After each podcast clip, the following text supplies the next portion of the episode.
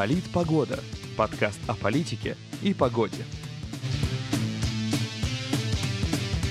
Здравствуйте, мои дорогие слушатели! В эфире третий выпуск подкаста «Политпогода» и я его ведущий Дмитрий Сидоров. В сегодняшнем выпуске мы поговорим о том, как Европа продолжает ничего не делать, как Россия прекращает обсуждение мирного договора с Японией, как бастуют косовские сербы и как в Риге арестовали русского блогера. Обязательно подписывайтесь на нас в Телеграме, во Вконтакте, слушайте нас на Apple подкастах, Яндекс Музыке, Spotify, пока он еще работает, и подкастах ВКонтакте. Также пишите свои комментарии, предлагайте новости, все это вы можете делать в наших социальных сетях. Напоминаю. А мы начинаем! И первая новость. Э, сообщают РИА Новости. Европейские лидеры утвердили первую оборонную стратегию Европейского Союза. Лидеры Евросоюза одобрили первую оборонную программу «Стратегический компас». С 2020 года, вот да, со времен еще коронавируса, Европейский Союз, он пытался а, как-то сформулировать, принять, протол- пропихнуть, протолкнуть а, оборонную стратегию, которая, кстати говоря, а, первая в истории а, ЕС. В итоге за два года плодотворной работы они смогли написать достаточно посредственный а, и антироссийский документ, назвали его «Стратегический компас», и главная суть этого документа в том, что странам Европейского Союза нужно проводить учения не только в рамках НАТО, но и в рамках непосредственно своего Союза. Вот так долго до них доходила мысль, что нужно как-то немножечко дистанцироваться от НАТО. Но если вы думаете, что это истинное дистанцирование, что все Европейский Союз теперь будет выстраивать свою парадигму безопасности в Европе, вы ошибаетесь. Из самого интересного, что есть в этом документе, помимо того, что там 25 раз упоминается в России, и каждый раз, разумеется, в негативном контексте, так это то, что теперь у ЕС будут силы быстрого реагирования. Их размер около 5000 военных. И как бы подразумевается, что все эти силы быстрого реагирования ну, будут направлены, скажем так, против России, да, и стран, которые к России, в принципе, хорошо относятся в мире. Ну вот для примера, например, э, численность ВДВ на 2015 год составляла 45 тысяч человек. То есть ни о какой серьезной военной мощи стратегический компас говорить не может. И запомните, что США никогда не позволят, чтобы Европейский Союз стал действительно самостоятельным, э, независимым игроком на мировой арене и проводил свою внешнюю политику, не опираясь на то, что говорит и диктует Вашингтон. Как со стороны НАТО, так и со стороны экономической. А глава дипломатии Европейского Союза Жозеп Барель, который радостно кричал у себя в социальных сетях, там в Твиттере, по-моему, о том, что ну все, вот теперь-то мы заживем, теперь с нашей новой оборонной стратегией мы двинемся вперед. Ну, ему можно сказать только одно, что он в итоге вверг Европейский Союз, знаете, в такую воронку наращивания вооруженных сил. А это значит увеличение военных бюджетов и такое де юре означает согласие на участие в гонке вооружений, в новой гонке вооружений, которая, судя по всему, наклевывается. Причем наклевывается не по инициативе Российской Федерации, да, а наклевывается по инициативе США. Ну, потому что кто у нас там первый из э, ДРСМТ вышел? Ну, вот как-то так. Либо специально, да, целенаправленно, либо просто из-за незнания Жозеп Барель фактически притягивает новый серьезный конфликт в Европе, потому что любое наращивание войск, это не, в Европе неименуемо ведет к конфликтам. Это вот вся история, она именно вот про это, европейская. Но самое забавное, что, видимо, у них э, интернет не провели, и они не очень понимают, что вообще происходит сейчас э, на Украине. Казалось бы, при чем здесь Украина? А на Украину вкачивали бабки, вкачивали вооружение, милитаризировали максимально страну, и все это в итоге привело к спецоперации России. Я не очень понимаю, как с таким примером перед глазами, который вот происходит прямо сейчас, можно вообще подобные вещи принимать. Ну, оставим это на совести э, Бореля и прочих европейских белых воротничков. Воевать-то ведь все равно не им. Воевать-то простым европейцам, которые сейчас без газа посидят, э, в холоде, ну, благо вот лето скоро, это единственное, что спасает. И потом эти голодные, холодные европейцы пойдут куда-то там воевать, кого-то там защищать, очень сомневаюсь. Прежде всего, Евросоюзу нужно разобраться сейчас, что делать с внутренними расприями, да, потому что, опять же, все это также происходит на фоне того, что Венгрия саботирует санкции в отношении э, энергетического комплекса России. Ну, потому что Венгры и непосредственно Орбан — это одни из немногих, кто действительно понимают, что санкции санкциями, Украина Украиной, но придется венграм и другим европейцам. Да и слушайте, вообще, в принципе, а кто в Европе воевать-то будет? Ну, так, если по-хорошему. Там самая передовая страна с точки зрения вооружения и армии, да, это Франция. Как минимум у нее есть ядерное оружие, и благодаря Шарлю де Голлю есть достаточно сильная самостоятельная армия, не уничтоженная действиями там НАТО, да, потому что, ну, вы знаете, что НАТО, считайте, уничтожал вооруженные силы национальные и ставил свои наднациональные, такие, зачем вам свои национальные вооруженные силы? У нас вот есть трансатлантические, вот они у вас и будут. Франция, благодаря Деголю, на это не согласилась и теперь является, по сути, передовой страной в военном плане в Европейском Союзе. Но сразу вспоминается анекдот, то, что у французских танков 5 скоростей, 4 задние и одна обычная, да, если с тыла зайдут. Вот это вот из этой же серии. У тебя может быть сколько угодно ядерных боеголовок, сколько угодно авианосцев, сколько угодно передового вооружения, но если нация, да, если люди не умеют и не будут воевать, и не хотят воевать, а я напомню, да, а достаточно посмотреть, как французы в Париже встречали Третий Рейх, тут станет все ясно, да, особенно в сравнении, как, например, в Сталинграде советские люди встречали Третий Рейх, ну так, чтобы понимать то все становится на свои места. Поэтому очередное переливание из пустого в порожнее, совершенно непонятный документ, зачем, кому он нужен. Ну, знаете, есть вероятность того, что это создает такой небольшой филиал НАТО непосредственно в Европейском Союзе. То есть э, есть концепция, согласно которой сейчас НАТО будет расширяться там на Северную Африку, Ближний Восток, в Азию, соответственно, и так далее, и создавать там не именно свое личное присутствие, а такие маленькие филиальчики. Вот, может быть, в рамках этой концепции который сейчас витает в воздухе, стратегический компас и будет полезен э, США прежде всего. Разумеется, Европе он полезен не будет никогда, ни при каких обстоятельствах. Но пока в Европе проамериканские силы, пока Европа подвязана полностью на Америке и не может принимать самостоятельных решений, все будет так, как сказал дядечка э, в Вашингтоне. А мы идем ко второй новости – Также сообщают РИА Новости. Россия отказалась от ведения переговоров с Японией по мирному договору. МИД России отказался продолжать переговоры по мирному договору с Японией из-за санкций. Япония, разумеется, поддержала западные санкции, и логичным ответом России стало то, что мы прекращаем всякую деятельность с Японией дипломатического характера по мирному договору. В нашей группе ВК недавно был опрос, вы проголосовали за то, чтобы было больше историй, и, пожалуйста, в этом выпуске ее будет предостаточно. Давайте немного углубимся в историю э, российско-японского взаимодействия и, в частности, Второй мировой войны. В феврале 1945 года проходит Ялтинская конференция. СССР соглашается вступить в войну с Японией и помочь союзникам э, с буйной азиатской страной. Но, разумеется, просто так Советский Союз помогать никому не хотел, и взамен просит, и взамен получает восстановление прав на территории, нарушенные вероломным нападением Японии в 1904 году. Кстати говоря, это цитата из э, документа по итогам Ялтинской конференции. И помимо уже всем привычных Сахалина и Курил, в этом документе было еще много чего интересного, да, что получалось с СССР. Например, права на Дайрен. Это дальний, если на русском.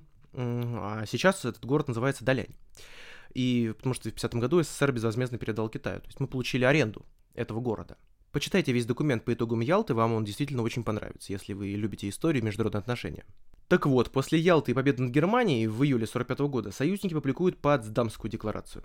Тоже обязательно ее прочитайте, обратите внимание, как она интересно написана, в каком она мощном ключе, а, стран, которые уже практически победили войну, как это написано, просто прочтите, вам это безумно интересно тоже. Потом была Хиросима, Нагасаки, и СССР вступает в войну. Мы проводим невероятно мощную, крутую кампанию японскую, а, закрепляемся в Маньчжурии, 11 августа Южно-Сахалинская операция начинается, и просто наши войска молниеносно и великолепно тогда все отработали. А уже 15 августа Хирохита принимает требования капитуляции. Но несмотря на это, в связи с э, достаточно твердолобым характером японцев, они продолжают воевать аж до 1 сентября с советскими войсками. Ну и уже то, что вы прекрасно знаете, 2 сентября на линкоре Миссури Япония подписывает акт о своей капитуляции.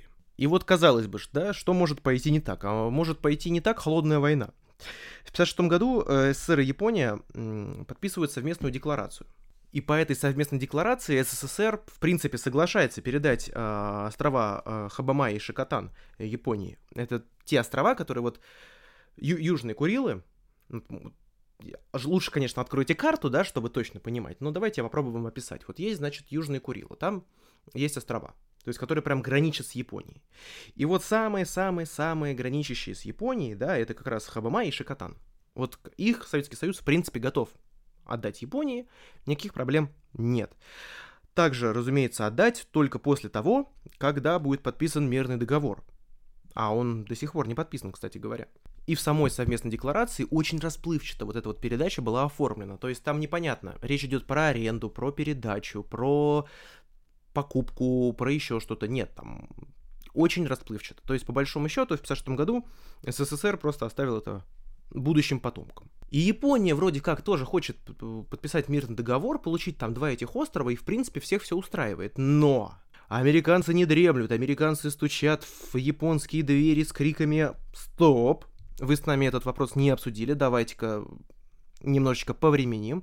Ну и надавливают на Японию с той точки зрения, чтобы они не подписали мирный договор и продолжали бороться за все Курилы.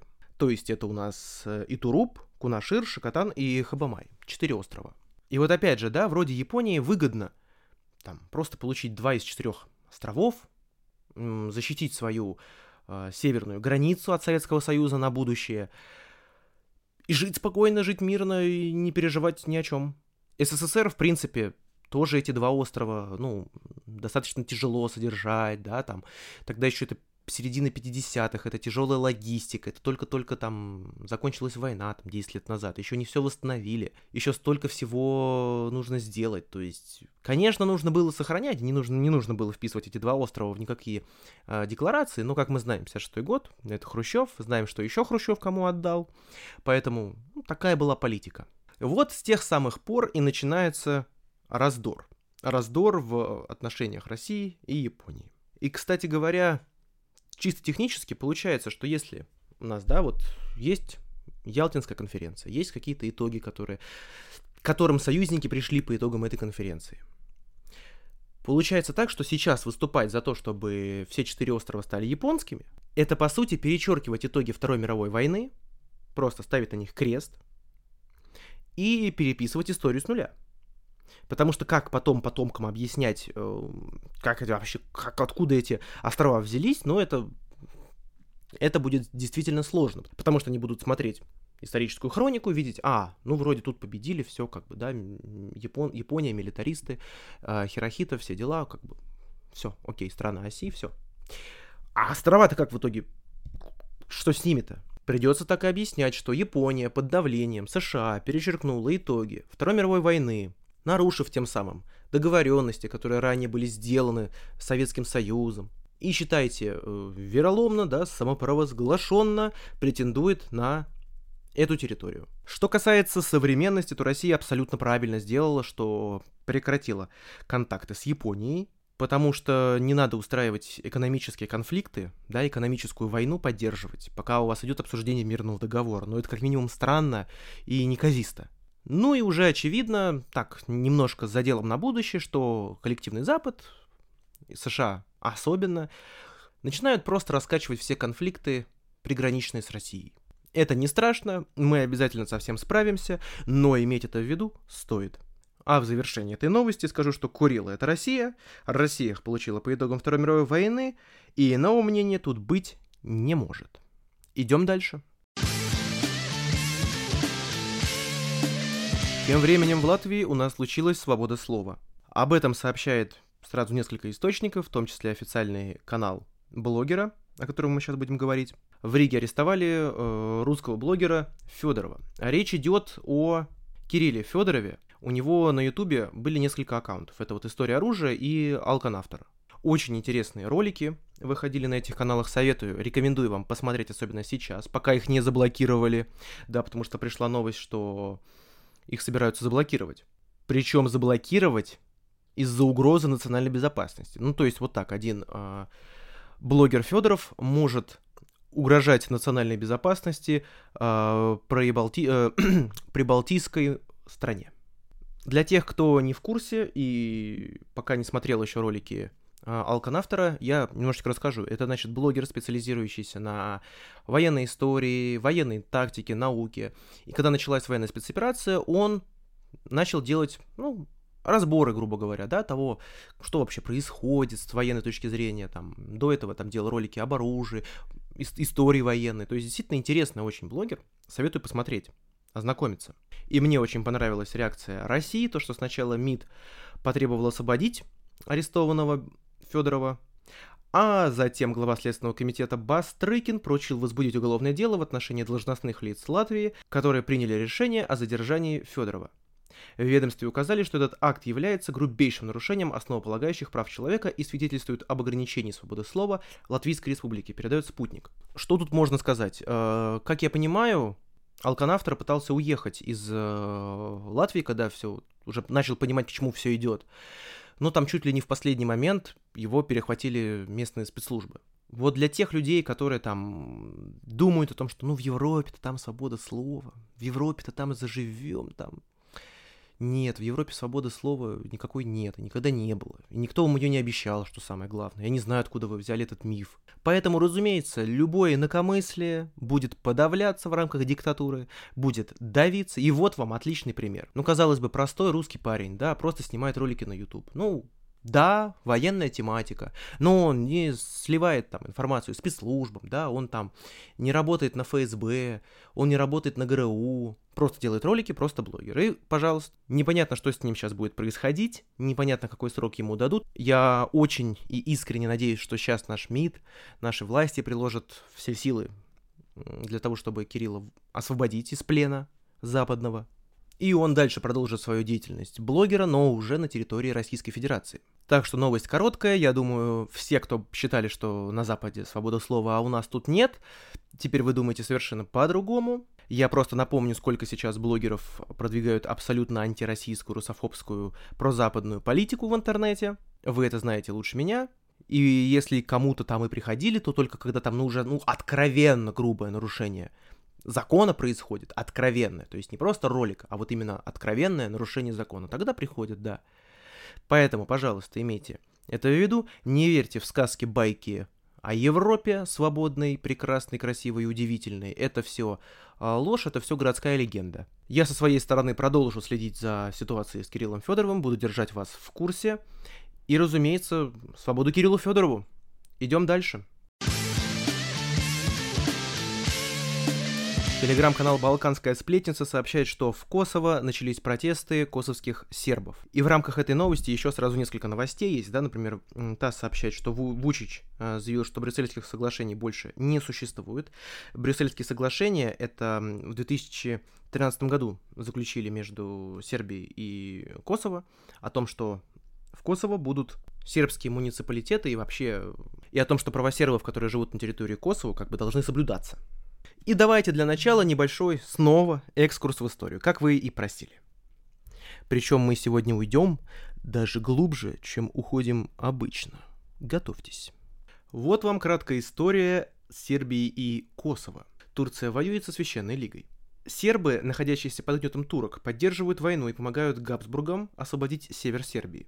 Однако турки собирают сильную армию в районе Македонии и наносят серьезное поражение Габсбургам. Плюс к этому сами Габсбурги вели себя с сербами крайне противоречиво. Ну, вели себя как хозяева. Сербы, поняв, что война проигрывается, начинают отступать из южных регионов вместе с австрийцами.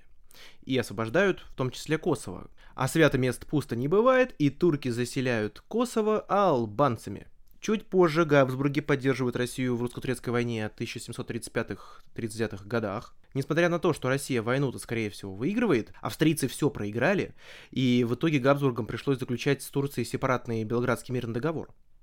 И вот уже по этому мирному договору Османская империя отходила с Сербии, в том числе Белград. Разумеется, это приводит к новому переселению сербов в 1740 году. И турки все еще продолжают активно заселять южные регионы Сербии албанцами. Уже во время Второй мировой войны, да, мы так скачем по истории, ну, зато динамика.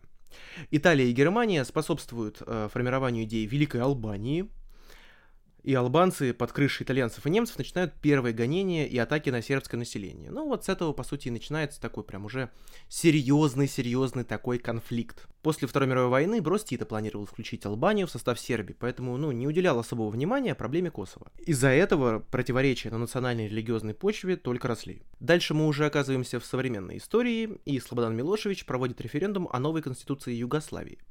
В попытках сохранить единую страну он урезает автономию Косово.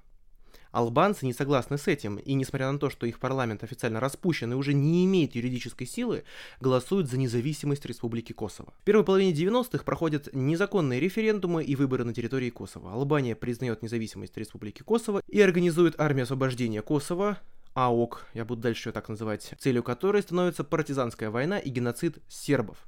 Причем даже Совет Безопасности ООН, кстати говоря, признает армию освобождения Косово виновной в нескольких террористических актах, ну, так, для сведения. УАК обвинялись даже в торговле органами, а вот сейчас э, в Гааге действует суд по преступлениям УАК. Э, война, устроенная албанцами с целью уничтожения сербов, продолжается, и за действия коллективного Запада и армии освобождения Косово становится все масштабнее. В начале января 1999 года бойцы АОК убивают четырех полицейских Югославии. Полиция окружает село Рачак, так как подозревает, что в нем скрываются нападавшие. В подтверждение этого из села происходят обстрелы полиции. 15 января 1999 года происходит операция против албанских террористов. Албанцы же вместе с Западом говорят, что мы не виноваты, мы тут ни при чем, а вот пришли югославские полицейские, которые начали устраивать массовые казни. И вот именно этот эпизод, по сути, и лег в основу э, операции «Союзная сила», которая началась 24 марта 1999 года, когда НАТО устроили бомбардировки Югославии, убивали гражданских, причем убивали и сербов, и албанцев. Там, и албанцы тоже попадали под обстрелы. И НАТО устроили настоящий тотальный ад для Югославии. И несмотря на то, что Россия поддерживала Сербию, э, западная коалиция, там, Англия, Германия, США, они плевали на ООН, и начали эти бомбардировки, потому что сами захотели. И вот э, Мадлен Олбрайт, э, недавно покинувшая нас, э, тоже активно выступала за бомбардировки Югославии. Это еще раз подчеркивает, что, в принципе, ООН это достаточно нерабочая организация. Дальше в Югославии принуждают к тому, чтобы миротворцы ООН вошли в Косово, так появляется миротворческая миссия КФОР. И когда уже вроде как все идет э, к независимости, э, постепенной, да, неугомонные албанцы в нарушении всех договоренностей объявляют себя независимыми. Это абсолютно не имеет ничего общего с юридическими нормами, международным правом, потому что на тот момент еще про это не было даже речи, да, начинались только какие-то подготовительные этапы, и, может быть, в рамках этих подготовительных этапов к какому-то там консенсусу удалось бы прийти. Но нет, албанцы решили, что это не их вариант. И нарушили вообще все, что только можно было нарушить. Поэтому Крым это Россия, все это Россия, кроме Косово. Косово это Сербия, запомним. Для моих же либеральных слушателей поясняю, чем Косово отличается от ДНР и ЛНР. Ну, любят такой тейк вкидывать. Во-первых, вопрос о независимости Косово решили местные парламентарии, которые изначально не имели серьезной юридической силы. На Донбассе же был референдум в 2014 году. Около 80% проголосовали за выход из состава Украины. Во-вторых, притеснения местных жителей ДНР и ЛНР исходили от новой власти Украины, пришедшей после переворота 2014 года. Да, они там отменяли русский язык, отменяли право на жизнь русскоговорящих на Донбассе, вот это вот все. А в Косово же местная освободительная армия первой начала нападение на югославскую полицию. Ну, то есть, понимаете разницу, да? С одной стороны, у нас то, что случилось на юго-востоке Украины, да, это, то есть, давление со стороны действующего режима, против которого выступает местное население, потому что их ограничивают в правах. А с другой стороны, у нас расшатывание ситуации изнутри путем создания освободительной армии и устраивания провокаций набегов на полицию действующей власти. Вот в чем вся разница. И, разумеется, на эти набеги власти пришлось отвечать. А потом все это преподнесли под нужным Западу, нужным Косово, нужным албанцам, да, ключе. Кстати, вот еще интересный факт о санкциях. Международные санкции ввели против Югославии в 1992 году, а, чтобы Югославия не помогала боснийским сербам в боснийской войне в 92-95 годах. А вы знаете, кто пострадал от этих санкций? Вот кому не расскажу, кто, ну, кто этой истории не знает, кто историю шахмат не изучает, кому я эту историю не рассказываю, все до последнего не верят. От санкций против Югославии пострадал шахматист, чемпион мира 72-75 годов Бобби Фишер. Тот самый легендарный Бобби Фишер. Он в 92 году проводит неофициальный матч с Борисом Спасским в Югославии. Это был коммерческий там реванш того самого матча 72 года, да, когда э, Фишер победил Спасского. И до этого матча правительство США предупреждает Фишера о последствиях, что вот, мол, не-не, не надо на территории Югославии ничего проводить, у нас тут как бы санкции. И на все это Фишер сказал следующее в завершении, плюнув на письмо с предупреждением.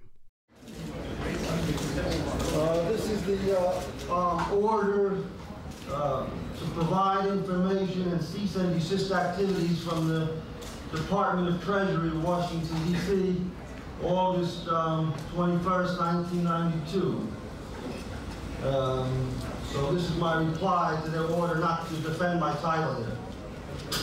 That's, that's my answer.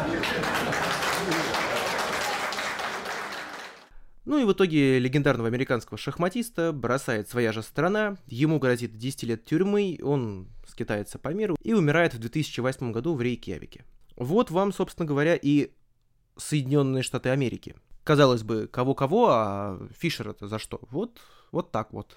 Они решили поступить со своим же гражданином, причем одним из ярчайших представителей США. Поэтому миф о том, что США поддержит своих, это тоже миф.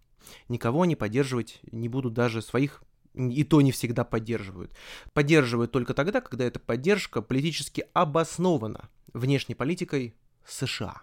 Ну и внутренней тоже, разумеется. А нынешние протесты начались э, на фоне предстоящих выборов в Сербии. То есть 3 числа, 3 апреля в Сербии будут выборы. Сербы, которые проживают в Косово и считают себя частью Сербии, хотят на этих выборах проголосовать. Более того, это им позволяют сделать брюссельские соглашения. Ну, правда, Вучич уже сказал, что они не работают, потому что Косово их нарушило и полностью лишило м- сербов представительства и вот так вот албанцы при поддержке коллективного Запада продолжают давить сербов, нарушать их права, если вы хотите моего какого-то мнения, то я считаю, что после спецоперации на Украине Россия должна сконцентрироваться на решении балканской проблемы, особенно в контексте того, как сербы поддерживают сейчас Россию, действия России, вообще русских. Поэтому нам нужно им помочь. Но давайте мы не будем забегать э, вперед, потому что у нас все-таки 3 числа выборы будут. Мы о них тоже будем, разумеется, говорить. И, в принципе, в ближайшие пару недель Сербии и Балкан будет много. Поэтому всему свое время. Подписывайтесь на нас обязательно, на наш подкаст везде. Да, в Apple подкастах, в Яндекс Музыке, пока еще в Spotify, пока есть возможность подписаться. Слушайте нас во ВКонтакте, тоже подписывайтесь на нашу группу и, разумеется, в Телеграме. И вы будете в курсе того, что действительно происходит на Балканах и почему. И что, собственно говоря, России со всем с этим делать. А мы переходим к пятой финальной новости этого выпуска. Прошел саммит НАТО. И я долго думал, что вообще можно сказать по этому поводу, потому что саммит НАТО оказался еще более скучным, чем саммит Европейского Союза.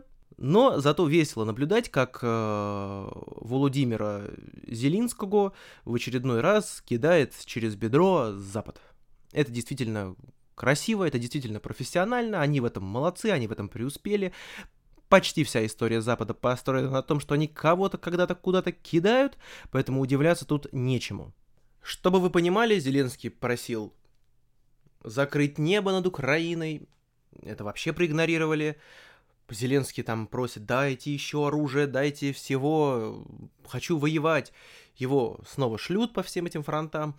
Ну, НАТО подтвердили зато, что самое важное в этом саммите было, то, что НАТО подтвердили, что действительно готовили э, Украину к войне. Были специалисты из НАТО, которые готовили украинскую армию к нападению на ДНР, ЛНР.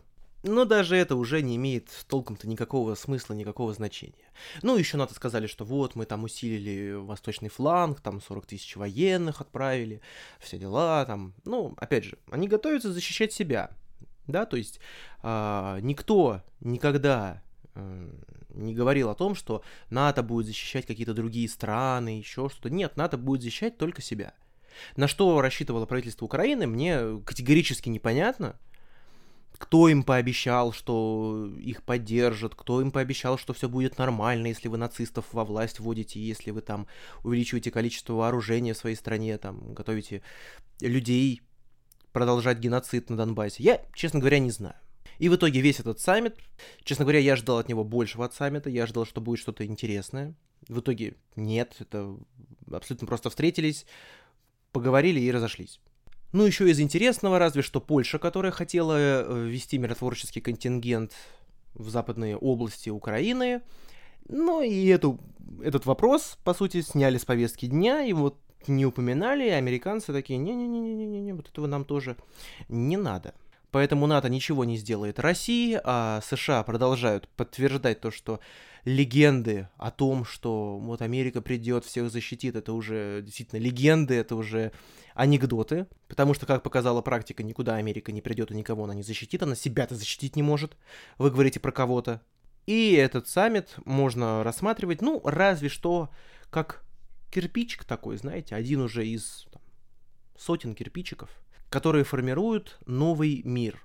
Новый мир без э, гегемона заокеанского, новый мир без тотального экономического рабства.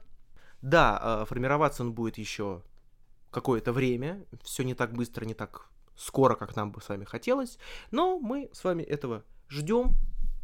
И на самом деле, вот учитывая бесполезный саммит ЕС, бесполезный саммит НАТО, вот все это теперь, вот эту вот всю концепцию трансатлантического партнерства, да, это все ставит под большой-большой-большой, и вот концепцию Единой Европы, да, ставит под большой вопрос. Что вообще дальше с этим будет? Ну, то есть, в принципе, да, что будет, если Франция выйдет из Европейского Союза, да? Что будет, если там ряд других стран, там та же самая Польша, кстати говоря, да, и вообще вот страны Вишеградской четверки, они выйдут из Европейского Союза, из НАТО. Зачем, в принципе, теперь нужен Европейский Союз? какое-то экономическое взаимодействие, ну да, допустим, ну можно совершенно спокойно и без членства в ЕС это все проводить. Мигрантов вы сможете лучше контролировать в рамках национального государства, да, а не единого общеевропейского. Оборонную политику вы сможете выстраивать грамотнее без там, Европейского Союза и без НАТО, потому что у вас есть там какие-то договоренности, да, вы член там этих прекрасных вы член там этих э, волшебных организаций, ну и что? А если потом вас так кинут? То есть тут же ведь такой вопрос достаточно серьезный именно на будущее. Как лучше странам Европы, особенно тем странам, в которых осталось вот зернышко э, здравомыслия, как вот им действовать в этой концепции? Потому что, я вас уверяю, Польша — это национальное государство поляков. Они, в принципе, достаточно консервативны, и многие веяния вот это вот либерально-демократического там э, с примесью левацкого мира, которые вот в Европе происходят, им не нравятся, да, вот все э, парады сексуальных меньшинств э, и все прочее. То же самое про всех остальных стран, можно сказать. Посмотрите просто, э, какой процент правых сидит в парламентах стран там, да, Польши, Чехии, Венгрии, Словакии. Ну так, просто ради интереса. Посмотрите. И это на фоне того, что относительно недавно Великобритания вышла из ЕС. Ну, потому что зачем? Поэтому посмотрим, как будет перекраиваться карта, в том числе и Европы в дальнейшем. Сможет ли США удержать европейские страны под своим сапогом, на все это будет очень интересно посмотреть. Ведь вы поймите, что вот этот вот Европейский Союз, он в принципе нужен тогда, когда у всех все хорошо. Когда главное для твоей страны это торговать какой-то другой страной, вот все прекрасно. Но как только случается что-то из ряда вон выходящее, да, там такой черный лебедь, да, все, всему этому наступает конец. Сначала это был коронавирус, теперь это военная спецоперация. Все, у тебя рушится все. Ну, потому что в чем была суть глобализма? Я очень сейчас абстрактно приведу, не знаю, там, на примере телефона, например. Вот у тебя, допустим, в одной стране делается экран, в другой стране делается батарейка, там, в третьей стране делается корпус, да, выплавляется. А, в четвертой стране все это собирается, и весь этот бренд принадлежит пятой стране. Вот, вот в этой концепции все прекрасно. То есть все логично, все там грамотно выстроены, все логистические цепочки четкие, все шикарно. А потом случается черный лебедь, да, нежданное, неожиданное событие, которое бубух, как то снег на голову. И что? И что вы будете делать? Сейчас складывается такая картина, когда глобализм, он умирает. Умирает он причем в агонии. вот в самой настоящей агонии, которую вот мы видим по каким-то высказываниям политиков европейских, э, в частности, вот просто умирает. Дальше глобализма уже не будет. Это десятилетие, последнее десятилетие, когда глобализм, в принципе, фигурирует как серьезная такая сила на мировой арене. Его дальше не будет. Если он где-то и останется, то это будет э, что-то чисто для галочки, чисто номинальное, ну, просто чтобы был. Через какое-то время, да, через там, возможно, даже пару лет, но европейские страны тоже поймут, что надеяться э, в этом мире можно только на себя и они будут уже выстраивать свою внутреннюю и внешнюю политику, несмотря на США, несмотря на там якобы передовые державы европейские. Они будут выстраивать свои политики так, как они хотят, как было бы правильнее с точки зрения интересов своего народа, проживающего э, в этой стране, или народов, да, если мы говорим про страны, где проживает не одна национальность, да, а несколько. И вот все эти саммиты ЕС, саммиты НАТО, это все только подчеркивают и подтверждают то, что все. Мы сейчас наблюдаем за смертью глобализма. И начался он, разумеется, с самого ярого, самого токсичного, самого вот этого вот омерзительного глобализма, это трансатлантического глобализма. Вот с этого все началось. Потому что даже э, Жозеп Борель, глава дипломатии Европейского Союза, он же тоже высказался, что стратегический компас перередактировали, как я понимаю, именно после того, как, потому что там было четыре редакции, я напомню, а, перередактировали после того, как э, США вышли из Афганистана, то есть для Европейского Союза это тоже был такой удар. То есть и до них начинает доходить, что все-таки, наверное, лучше как-то, да, самостоятельно. Но, опять же, я уже сказал в начале нашего подкаста о том, что стратегический компас это никакой не отказ от НАТО, это непонятно что. Ну, общую линию, да, общую суть какую-то, тенденцию, наклевывающуюся, да, уловить уже сейчас можно. К чему примерно все будет двигаться. Поэтому доживаем последнее время с глобализмом, готовим шампанское, чтобы отпраздновать окончательную смерть этой ужасной идеи, и не переживаем, все будет хорошо, потому что мы — это Россия, у нас все всегда будет хорошо. А сейчас, по уже устоявшейся традиции, я передаю слово Арсению Шепеленко, который находится с гуманитарной миссией в ДНР, чтобы он рассказал, как прошла эта неделя в Донецке и какая там погода. Тяжело сказать, как прошла неделя, событий много, постоянно что-то происходит, практически каждый день какие-то новые новости, э, каждый день э, либо кто-то куда-то ездит, приводят запросы, либо ты сам ездишь э, на разные направления, общаешься с людьми. Из таких, из каких-то важных моментов э, смогли мы завести в республику еще одну партию грузов для нашей доблестной народной милиции. Порядка 50 горок, э, берцев, маскалатов, шлема, радиостанции. Ну, то есть все, что вот базовое для снаряжения бойца. Вот, соответственно, два дня я почти не спал.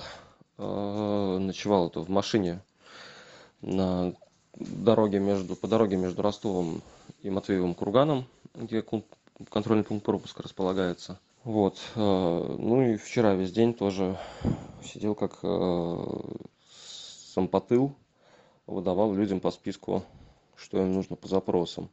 Продолжаю это делать, опять же приходят новые запросы, приходят запросы на даже не столько не, только на военное снаряжение приходят запросы и на электротехнические э, средства то есть э, генераторы э, провода для генераторов тройники фонарики различные зарядки различные провода павербанки ну то есть все то что может поддерживать в рабочем состоянии вот эту вот нашу широкую номенклатуру электротехнических изделий которые у нас теперь у всех есть вот от радиостанций там до и мобильных телефонов до каких-то сложных приколюх типа термоприцелов тепловизоров. И э, то есть я либо закупаюсь чем-то либо везу что-то куда-то Вот. Либо передаю что-то военным, либо решаю вопрос, как доставить что-то там военным, который находится в удалении от города, с каким военкором поехать, как поехать, кого попросить меня подвести. Это так и проходит э, неделя. Ничего такого шибко интересного, уникального не происходит. Э, происходит сейчас у нас обычная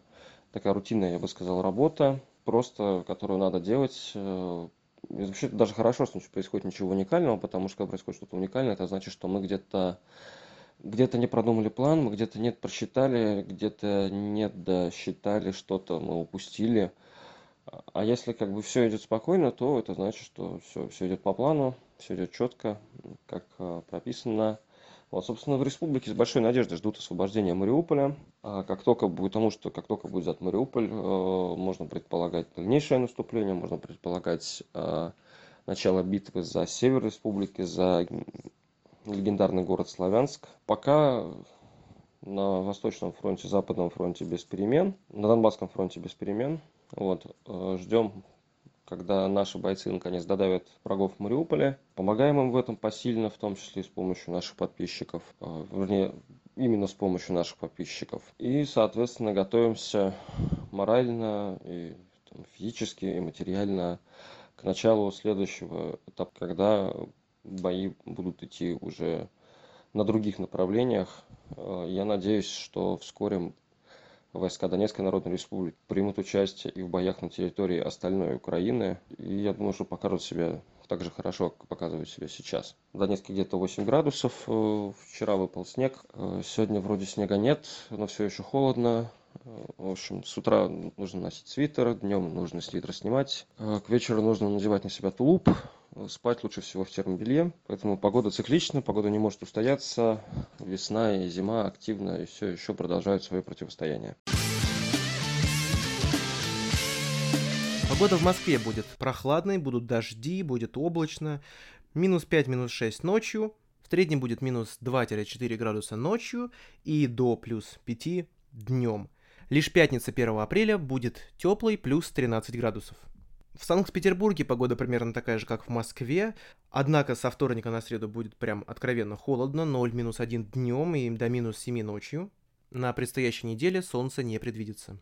В Калининграде облачно, однако плюсовая температура. В среднем плюс 7-8 днем и плюс 2 градуса ночью. Во Владивостоке солнце будет только в понедельник и субботу и воскресенье. Плюс 4 градуса в среднем днем и 0 градусов ночью. В Севастополе облачно, но жарко. Плюс 12, плюс 11, плюс 14 градусов в течение недели. Ночью будет минимум плюс 6. В Казани сильный ветер, плюс 2, плюс 1 градус средним днем и аж до минус 6 ночью. В Грозном уже практически летняя погода, плюс 20, плюс 22 градуса ближе к концу недели, плюс 15, плюс 16 в середине. В Мурманске снег, днем в среднем минус 3, минус 4 градуса, ночью до минус 10. На этом все. Подписывайтесь на нас в Телеграме, во Вконтакте, слушайте наш подкаст в Apple подкастах, на Яндекс Музыке, в Spotify, пока он еще не ушел, и вообще везде. Буду вам очень признателен за распространение подкаста среди друзей и знакомых, за репосты, за публикации в своих социальных сетях, связанных с моим подкастом, потому что, например, во ВКонтакте я не могу делать таргетированную рекламу в связи с тем, что у меня политический контент. Поэтому надеюсь на вашу поддержку и сарафанное радио.